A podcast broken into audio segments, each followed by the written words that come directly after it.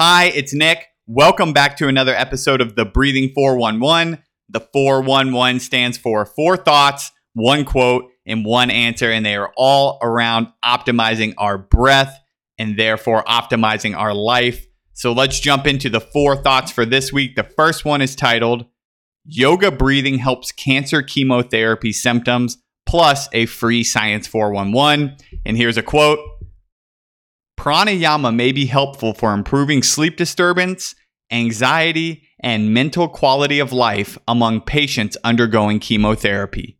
End quote. And that is from a paper published back in 2012.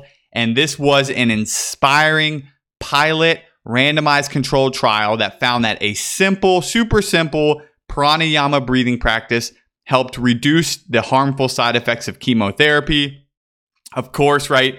The study wasn't perfect and pranayama didn't magically solve all their problems, but it helped.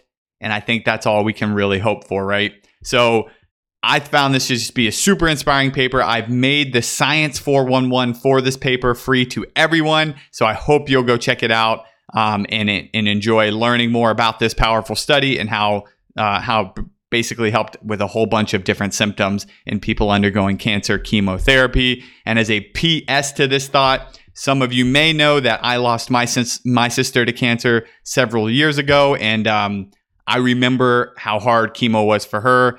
And so, as, even though I'm obsessed with breathing right, and I think breathing is the, the everything right, it's still difficult to review a study suggesting like, oh, patients should just breathe and it'll help with their chemotherapy. You know, that's not what they're saying. But um, but it did help, right? And that's what's that's what's crazy. But what was most encouraging me encouraging to me was that the study was done over a one year period, and the weekly classes, the weekly pranayama classes, had almost a hundred percent attendance, which makes me believe the patients really enjoyed it, right? They really found it valuable, and that's what matters most. So go check out the the Science 411 if you're interested. And with that, I'll move on to the second thought this week Breathing is the heart of all life. And here's a quote In addition, the mental component of breath is a sense of rhythmic expansion and contraction.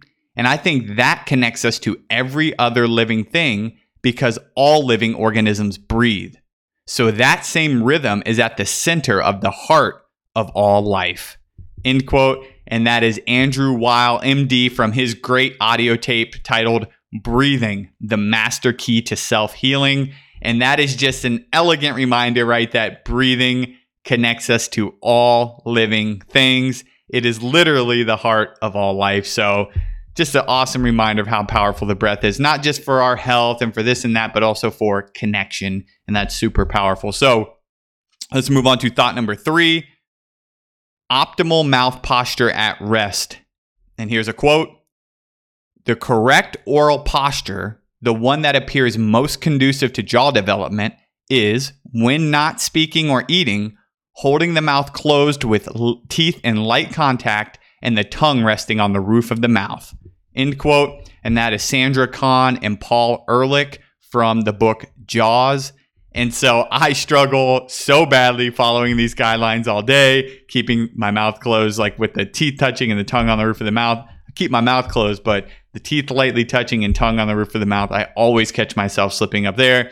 Uh, and anyways, that in any case, that is the most succinct description that I found of just the optimal mouth posture when we're at rest. So I hope it will inspire you to notice your mouth posture a little bit more today and tomorrow and forever, right? To try to correct it. It's it's sort of its own meditation, just coming back to that. So that is optimal mouth posture. And I'll move on to our fourth and final thought this week. It is titled, I won't, uh, well, I'll read the title.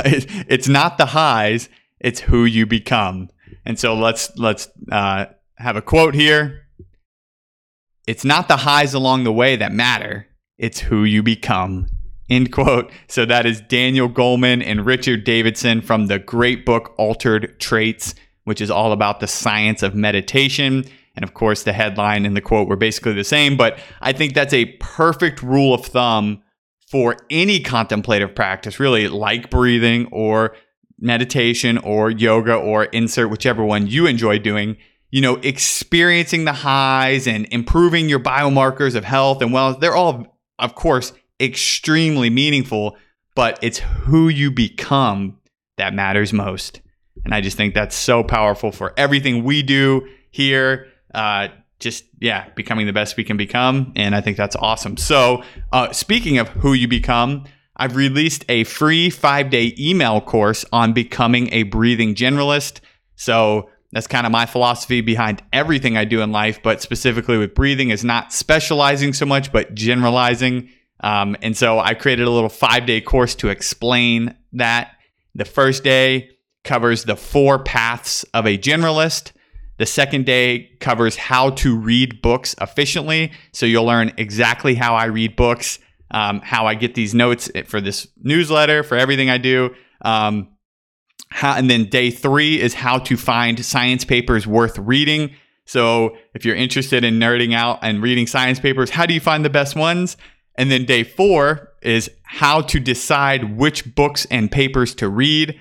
Course, there's so much information right out, right? How do you choose which ones to read? I think it's actually really, really simple if you're a generalist and not a specialist.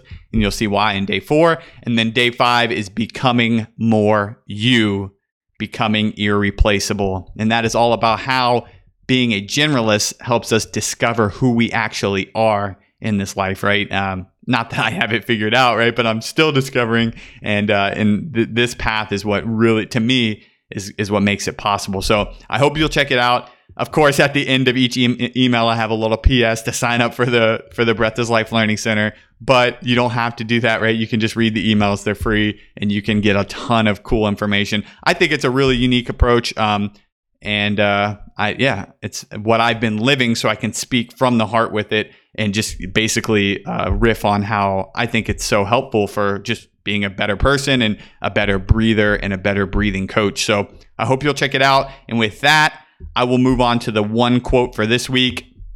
It's a great one. If you would foster a calm spirit, first regulate your breathing. For when that is under control, the heart will be at peace. But when breathing is spasmodic, then it will be troubled.